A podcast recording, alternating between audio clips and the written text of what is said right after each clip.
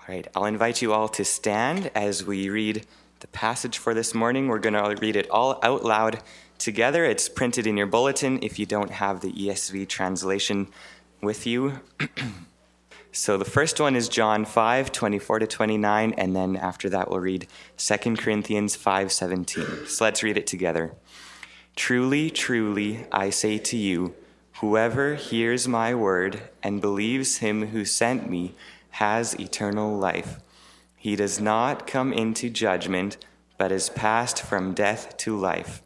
Truly, truly, I say to you, an hour is coming and is now here when the dead will hear the voice of the Son of God, and those who hear will live. For as the Father has life in himself, so he has granted the Son also to have life in himself and he has given him authority to execute judgment, because he is the Son of Man. Do not marvel at this, for an hour is coming when all who are in the tombs will hear his voice and come out, those who have done good to the resurrection of life, and those who have done evil to the resurrection of judgment. For if anyone is in Christ, he is a new creation. The old has passed away. Behold, the new has come. This is the word of the Lord. You may be seated.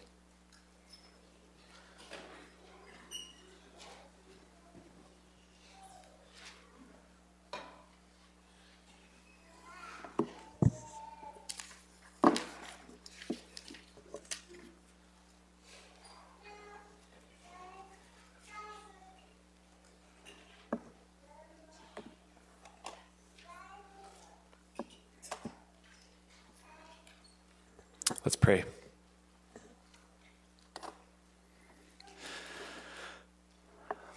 We're so dependent on you for everything. And now, as we come to hear from your word, we depend on you.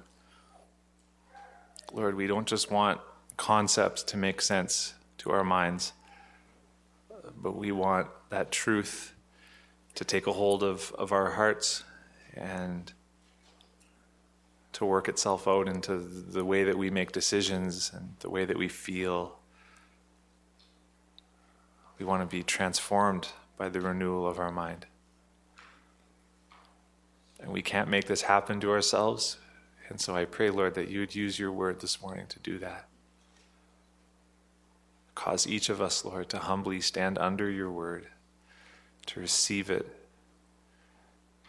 and to so behold your glory, and to thereby be changed.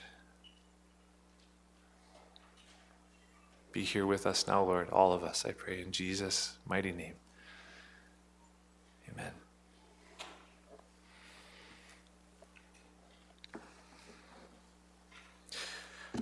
When I was a child, like most children, I loved stories. I was gripped by stories, whether I was reading them in a book or watching them on the screen. Stories would just would take me away, and I don't think I don't think that's a unique experience. One of the best parts about being a child is that the stories never really need to end. When the book or the movie was finished, we would then go outside or down to the basement and we would play that thing that we just watched again, I don't think I'm the only child that grew up doing that. My mom was pretty strict with how much screen time we were allowed, which meant that I actually had to develop an imagination. And I remember the best year of my life in this regard was I was seven, and, and through a bizarre set of circumstances, we moved out to a farm in the middle of nowhere for most of a year. And so my younger sister and I, we had this whole farmhouse and this whole farmyard just to ourselves. We could get dressed up in full costume and march outside without anybody watching. And the hedgerows and the, all the sheds and outbuildings and the hay bales, they could become anything that we would imagine a, a medieval castle, a Wild West town, Batman's cave, whatever.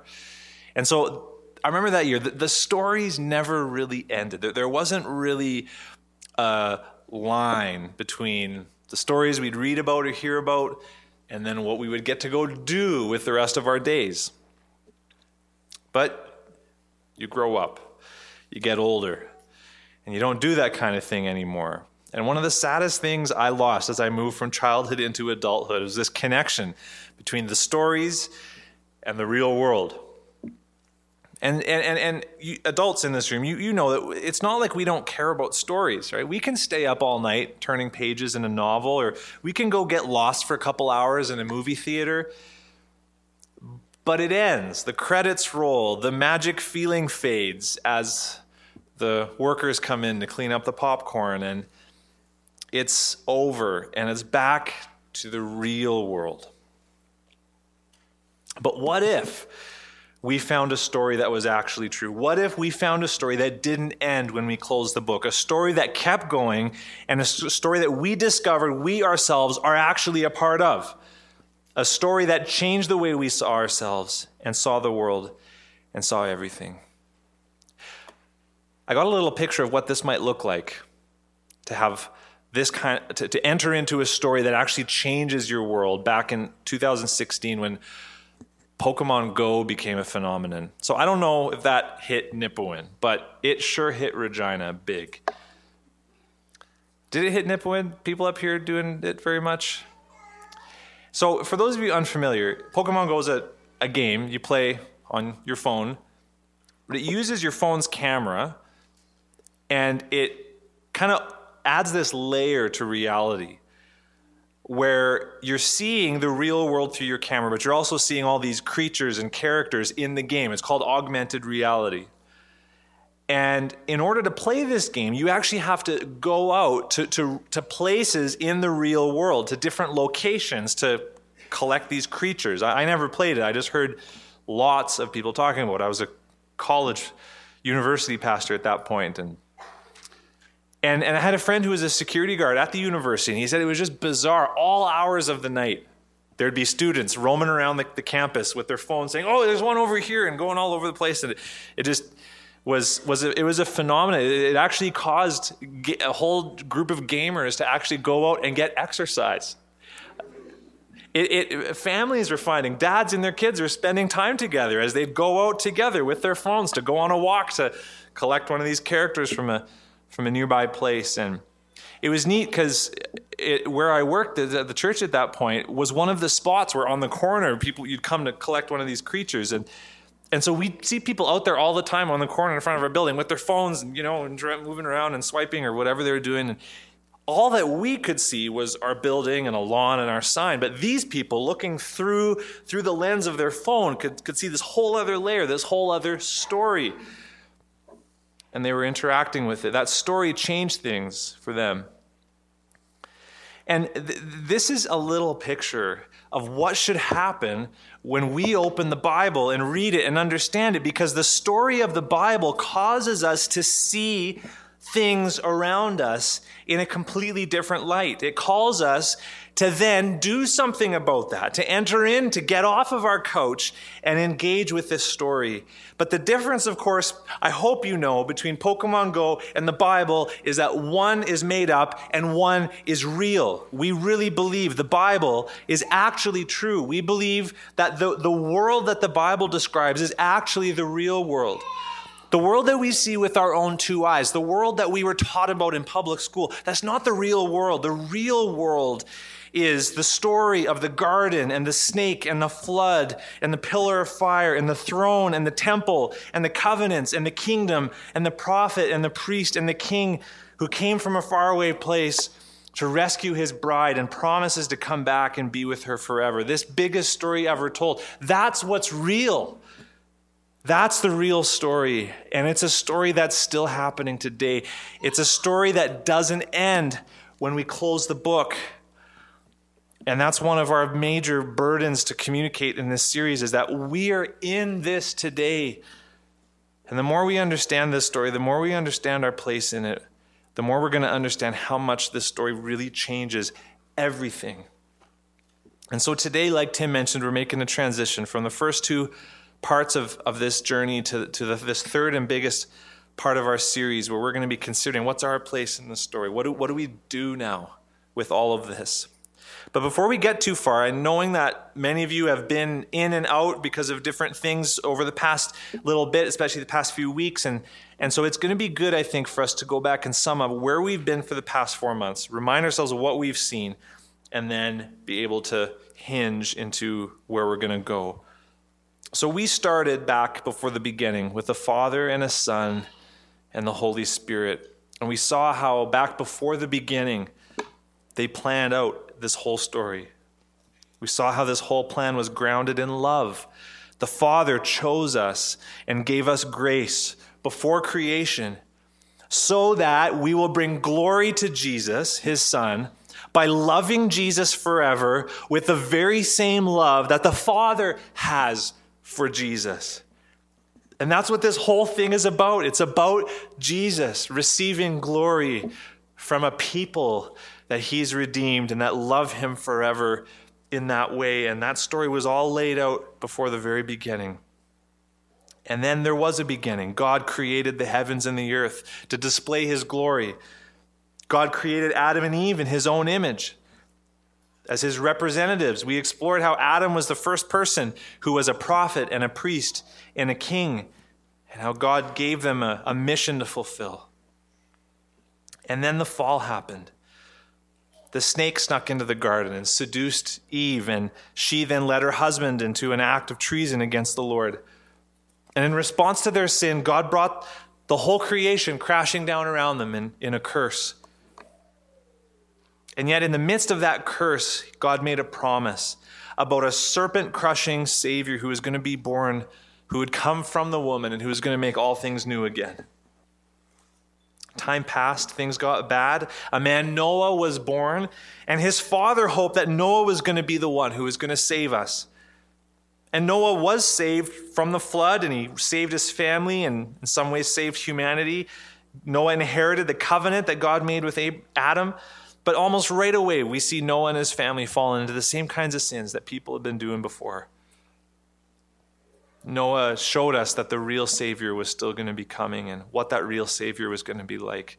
So then God began a new work of creation with Abraham. He promised in a covenant that, that one of Abraham's offspring would bless all of the nations of the earth. That promise began to take shape when God raised up Moses to rescue the people from his, Egypt, and he brought them to the foot of Mount Sinai and once again entered into a covenant with them, promising to dwell with them and to make them a nation of royal priests for the sake of the nations. We saw how Israel fell so short of their calling, and so God raised up a king for them. And once again, a covenant. He promised David that, that David would have a son who would rule the world forever. David's son took a long time to come, and the kings dragged Israel down into the darkness of exile. But after centuries of that darkness, the baby was finally born. And that's where we've been for these very joyful last eight weeks, as we've seen all the ways that Jesus reveals himself to be the main character of the story of the Bible. We've seen how Jesus is the last Adam, Jesus is the father of a whole new humanity. Jesus is the offspring of Eve who defeated Satan. Jesus is the offspring of Abraham who brings blessing to all the nations. Jesus is the high priest of the new covenant. Like we heard this morning, he sacrificed himself to pay for all of our sins once and for all. Jesus is the son of David who brings the kingdom of God and will reign forever and is reigning right now at the right hand of God, just like Psalm 110 foretold. And Jesus is our temple, our true temple God dwelling with us in flesh, and, and now in heaven, the one through whom we approach God. We don't have to travel to a spot on earth, but anywhere at any time we can approach God through Jesus Christ. And then last week, we jumped ahead to the end of the story and saw how Jesus is the judge and the life giver of the age to come. We went back to Daniel's vision and, and saw that Jesus is the Son of Man in Daniel's vision. Jesus is the one appointed by God to judge the world and to give eternal life and to bring this age of human history to a close and and to be the one who would usher in the age to come or the new heavens and the new earth. And we saw last week as we survey this whole story how Jesus is the main character from first to last. But already, already last week we saw there in John chapter 5, there was a sneak peek at our place in the story.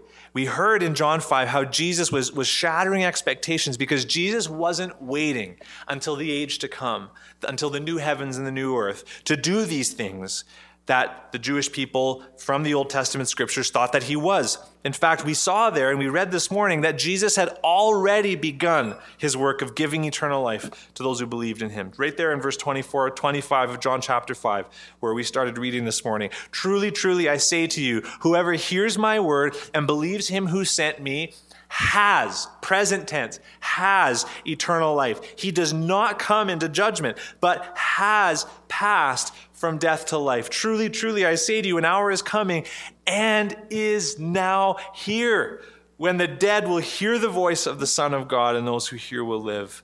And this would have been so shocking for Jesus' listeners because they believed that eternal life was something they might get in the future at the final judgment if they lived a righteous life. But Jesus says that those who believe in him were already experiencing those realities here and now. And so last week we asked the question how is this possible? Does God just pick us up and drop us on the other side of Judgment Day? Like, do we just get a, a do we just get a, a, a pass just because He's like, wh- how does this actually happen? And we saw that the way that this happens is where we've been this morning. It's, it's the cross. Because on the cross, Jesus stepped into our place and endured Judgment Day on our behalf. Judgment Day for you, if you trust in Christ, is not something that's coming in the future. It's something that happened in the past when Jesus hung and died on the cross for you. That was Judgment Day. And so, because our Judgment Day already happened, because Jesus endured it for us, we can receive the things that happen on the other side of Judgment Day, which is a righteous status, being declared righteous in God's eyes, and eternal life. And so, this whole thing just, just really changes the way, or it should change the way that we see these normal elements of the Christian life. And, and not, not so much change, but just deepen, right? So I'm sure you've heard that when someone believes in Jesus, they're forgiven for all their sin. And maybe you've heard that when someone believes in Jesus, they're declared to be righteous in God's eyes. God, God counts them righteous. Maybe you're even familiar with that word justify. We believe in Jesus, we're justified, which means we're counted righteous. But what we can forget is that this experience of being justified, of being righteous in God's eyes, that's something the Old Testament saints were just hoping to get in the future. But because our judgment day happened in Christ, we can be counted righteous in Jesus today. We don't have to wait till the end of our life. We get it today. And I'm sure that you've heard that when someone believes in Jesus, they're changed on the inside. They experience new life. They're born again. I'm sure you've heard that phrase. But what we might not realize is that this experience of being born again, it's just the first stages of eternal life. That's what being born again is it's being resurrected. It's the final resurrection happening inside of us, in our souls, here and now. To be born again is to already pass from death to life and to already be living in the life of the age to come. And so that means if you know Christ, you've been born again, you're experiencing something that the Old Testament saints thought they were going to have to wait a long time to experience. It's not going to be till the end of the age after Judgment Day that we get eternal life. But because Jesus took our Judgment Day for us, we get eternal life today. And it started already, and it's called being born again. In Christ, the age to come has broken in to our world and is at work among us here and now. When you put things this way, it almost sounds like science fiction, doesn't it? Or like a fairy tale.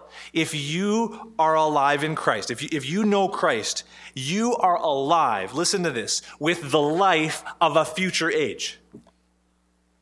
You are experiencing the life and the reality of a future age today. That's what it means to be a Christian. Try explaining that. Someone at work says, What's so different about you?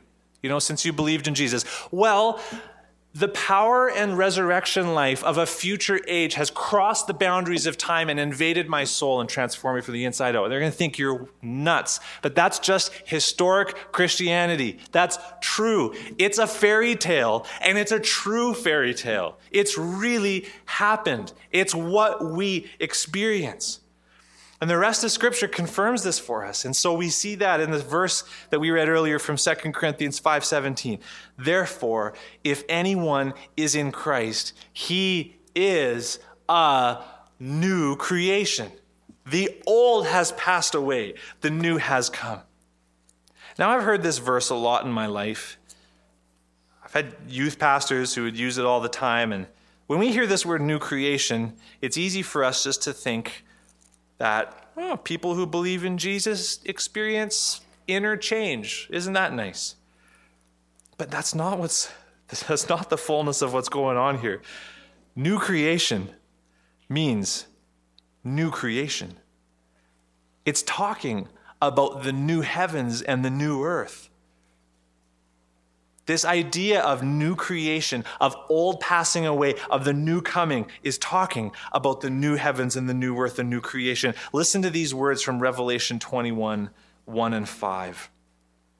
John says, Then I saw a new heaven and a new earth, for the first heaven and the first earth had passed away and he who was seated on the throne said, Behold, I am making all things new. See, that's what's waiting for us. We talked about this at family camp back in the summer, right? That's what's waiting for us when this age of human history comes to a close.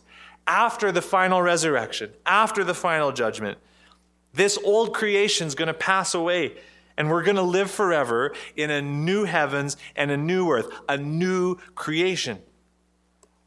And the apostle Paul here in 1 Corinthians 5:17 says that if anyone is in Christ, you are already a part of that new creation.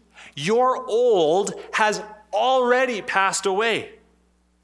What God is one day going to do for all of this creation, which is take away the old, he's already done for you. That's why your life changed when you first believed in Jesus. That's why you're different than you used to be. That's why you don't fit in with the people around you the way that you used to. Because you are literally a part of a future age. You are literally a part of a different world. You are literally a part of a new creation. On the inside, in your heart and soul, you are already a part of the new creation. And all of this is what we get to experience today because of Christ.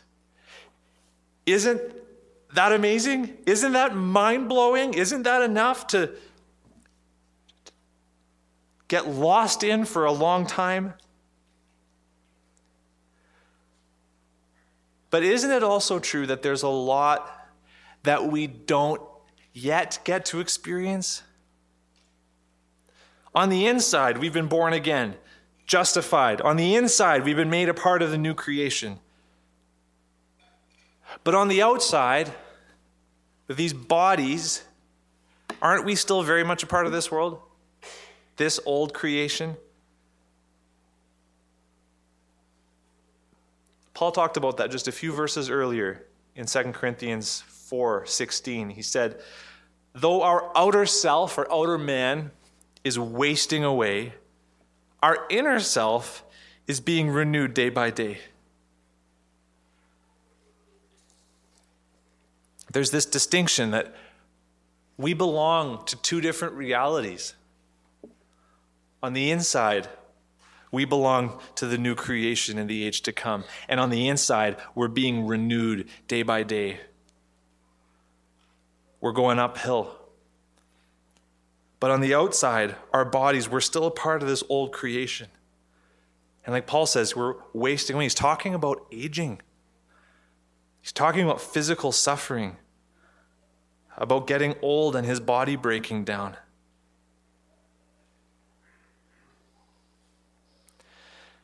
This series is called You Are Here.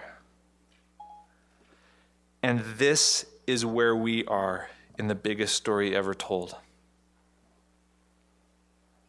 Right in the middle. A part of two different worlds at the same time. Already, but not yet. Now, let me ask you a question that maybe some of you are wondering about right now. What difference does any of this make? If my inner man is a part of the new creation, well, that sounds kind of cool. But what difference does that actually make if my body still hurts?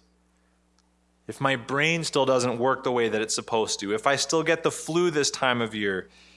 If I'm still having to fight against my sinful desires all the time? if the shadow of my former life still haunts me, if I still have to get up and scrape my windows in the winter, what, what, so, so what, what's the difference? I can't see my inner man. I mean, again, it sounds kind of cool, but does any of this really matter? Sometimes this new creation stuff doesn't feel very real, does it? What feels real is this old creation stuff that we're still a part of. And so, that question, what difference does this make? That is the question that we get to answer in this next stretch of our series. For the next 15 weeks, we get to talk about all of the ways that the arrival of Jesus and the invasion of the new creation changes things for you and I right here, right now, today. And this morning, we're going to get a sneak peek of that. We're going to briefly look at three topics, three experiences and what we're going to see this morning is the difference that the new creation makes in our experience of these three things. And this, again, is just a sneak peek of where we get to go together in these next months. So, the first experience we're going to talk about is sin. So, let's ask in the old creation, before Christ came, what was our relationship with sin? Jesus tells us in John 8:34, "Truly, truly I say to you, everyone who practices sin is a what to sin? A slave." Romans chapter 6 confirms this. Before Christ, old creation, we were slaves to sin. Sin had dominion over us. Again, Romans 6 talks about that. Literally, sin was our Lord. Some of you here remember what that's like. You remember when you couldn't do anything except sin. You remember when sin controlled you and dominated you, when sin was just the air you breathed and you weren't even aware of it. That's the way things were, okay? Old creation. Now, if we look ahead to the fullness of the age to come, the new creation, when Jesus reigns on the earth, what's our relationship with sin going to be then? Non existent, right? Sin's not even going to be there. We're not going to have a relationship with sin. Many scriptures in the New Testament tell us, they're some of my favorite scriptures, that the sin is going to be a memory. If that, it's going to be gone. Okay? So, what about us today, right? Old creation, slaves to sin, new creation, no sin at all. What about you are here? Already, but not yet. Today, what, where, what's our relationship with sin today? What difference does the new creation make today? Well, what Scripture tells us is that when the new creation invades our lives today, sin does not get instantly removed. If you're a Christian, you know that. You fight sin. But what's changed is our relationship with sin. So Romans 6 6 tells us that because the old has passed away with Christ, that we're no longer slaves to sin. It's no longer our master. So Romans 6:12 can say, "Let not sin therefore reign in your mortal body to make it make you obey its passions. In other words, sin is not the boss of you anymore. Don't listen to it. Don't obey it the way that you used to. We're slaves that have been set free, and we need to be reminded don't listen to your old master. And in fact, it's even more than that because Colossians 3 5 tells us to put our sin to death. We are supposed to kill our former master. So, what difference does the new creation make in our lives here and now today? A huge difference. Before, we were locked up in a dungeon of sin. But now the door of the dungeon has been broken down. Our chains have been unlocked. Someone has put a sword in our hands and they've whispered in our ear Go join the rebellion. Make war against your old master. Kill your sin. And so now instead of being locked up in the dungeon, we're out on the field fighting. That's a huge change, isn't it? And that's the change that the new creation brings to our lives today. There's a second change that we experience as a part of the new creation here and now today, and it's in relation to suffering. So, number one, sin. Number two, suffering. So, let's look back. Do you remember in the message on the fall from Genesis 3, right? Adam and Eve sinned, God cursed the earth. That's where suffering comes from. It's because of our sin because of God's response to our sin. So the old creation before Christ is just full of suffering and sickness and hurt and pain and war and poverty and disease and natural disaster and relationship breakdown and all of that suffering. As we look to the future, the new creation, when Jesus reigns here on the earth, What's going to be our relationship with suffering? Once again, nothing at all. It's going to be taken away completely. Revelation 21 4 He will wipe away every tear from their eyes, and death will be no more. Neither shall there be mourning, nor crying, nor pain anymore, for the former things have passed away. That's what's coming. So, what about us today, at our spot in the story, right in between those two? We got a foot in both of those worlds, right? We've got a foot in the old creation and a foot in that new creation. What does suffering look like for us today? Well, what we see in Scripture is that when the new creation breaks into our lives, it doesn't take suffering away. Just like with sin, it doesn't take it away right away. We still suffer. We've heard Paul already tell us that his body was wasting away. He was experiencing the suffering of aging. We know he talked to Timothy that Timothy had stomach problems and got sick all the time, right? Talked about his frequent ailments. New Testament is full of examples of Christians suffering. But being a part of the new creation today means that our experience with suffering, our relationship with suffering is completely changed. Because suffering is no longer a hopeless experience that just reminds us about our coming death. Instead, now suffering is a hopeful experience that reminds us of our coming salvation. Romans 8 22 to 24 says, We know that the whole creation has been groaning together in the pains of childbirth until now. And not, do you hear that? Pains of childbirth? And not only the creation, but we ourselves, who have the first fruits of the Spirit, groan inwardly with the pains of childbirth as we wait eagerly for adoption as sons, the redemption of our bodies. For in this hope we were saved. So we're going to spend a whole morning and a few weeks talking about this. Right? We still suffer, but before Christ, it's the suffering of someone in the palliative ward waiting to die. In Christ, our suffering is the suffering of the maternity ward waiting for new life.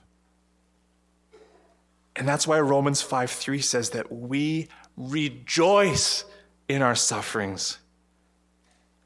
Instead of just complaining about our sufferings, we can rejoice in our sufferings. That's the difference the new creation makes for us today. And once again, we see that's a massive difference. Third and final example sin, suffering. Number three, death. Right? So in the old creation before Christ, death was the wages for our sin. And death was the end. Death was the moment when all hope was lost, even for the righteous. You see that in the Psalms. Death was it.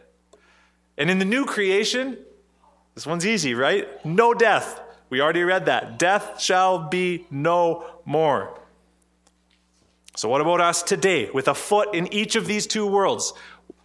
What we see again is that the new creation breaking into our lives has not removed physical death. We're all still going to physically die. But on the inside, we have already experienced resurrection.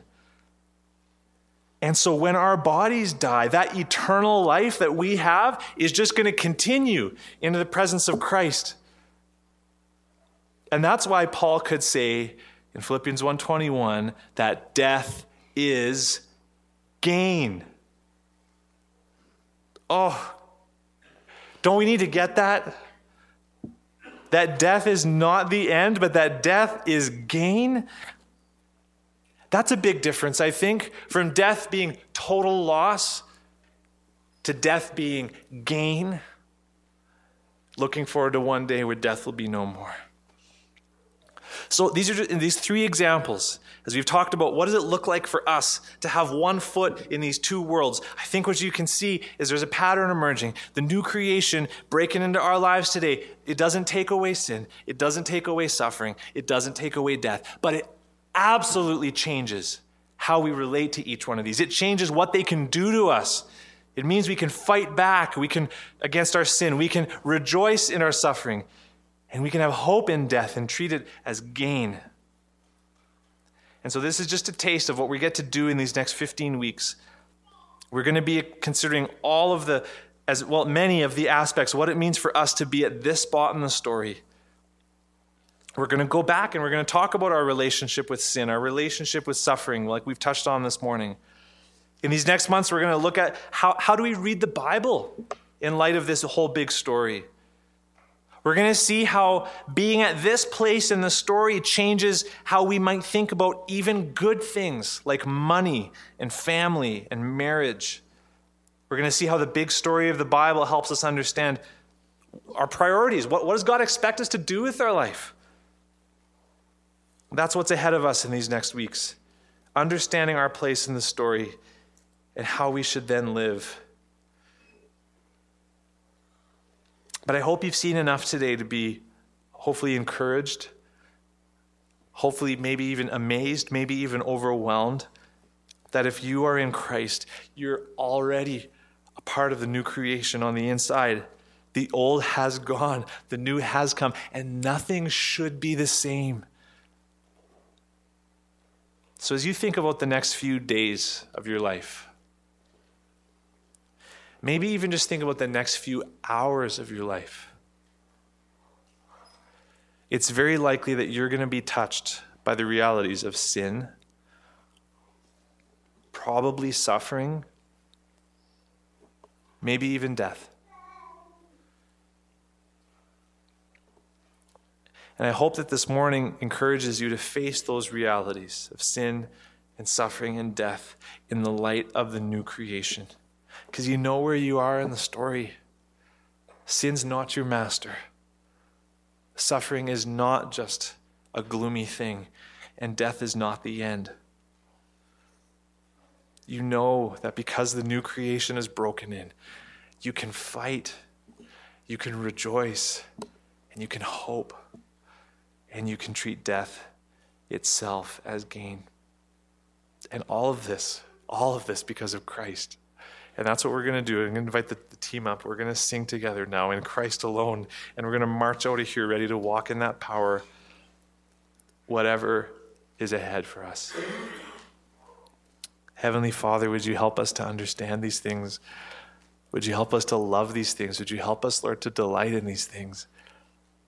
Would you help us to walk out of here seeing ourselves in this light? Seeing ourselves as new creations, a part of the world that's coming. And would you teach us, Lord, this week, this day, and these coming months, how to live as a part of us is still in this old creation? Would you help us to figure this out in our head and in our heart? Would you be honored, Lord, by that? Be with us now, Lord. And Jesus, we thank you that all of this is because of you, and all of this is for you. So, Christ, will you receive the glory from us as we worship and as we live? Amen.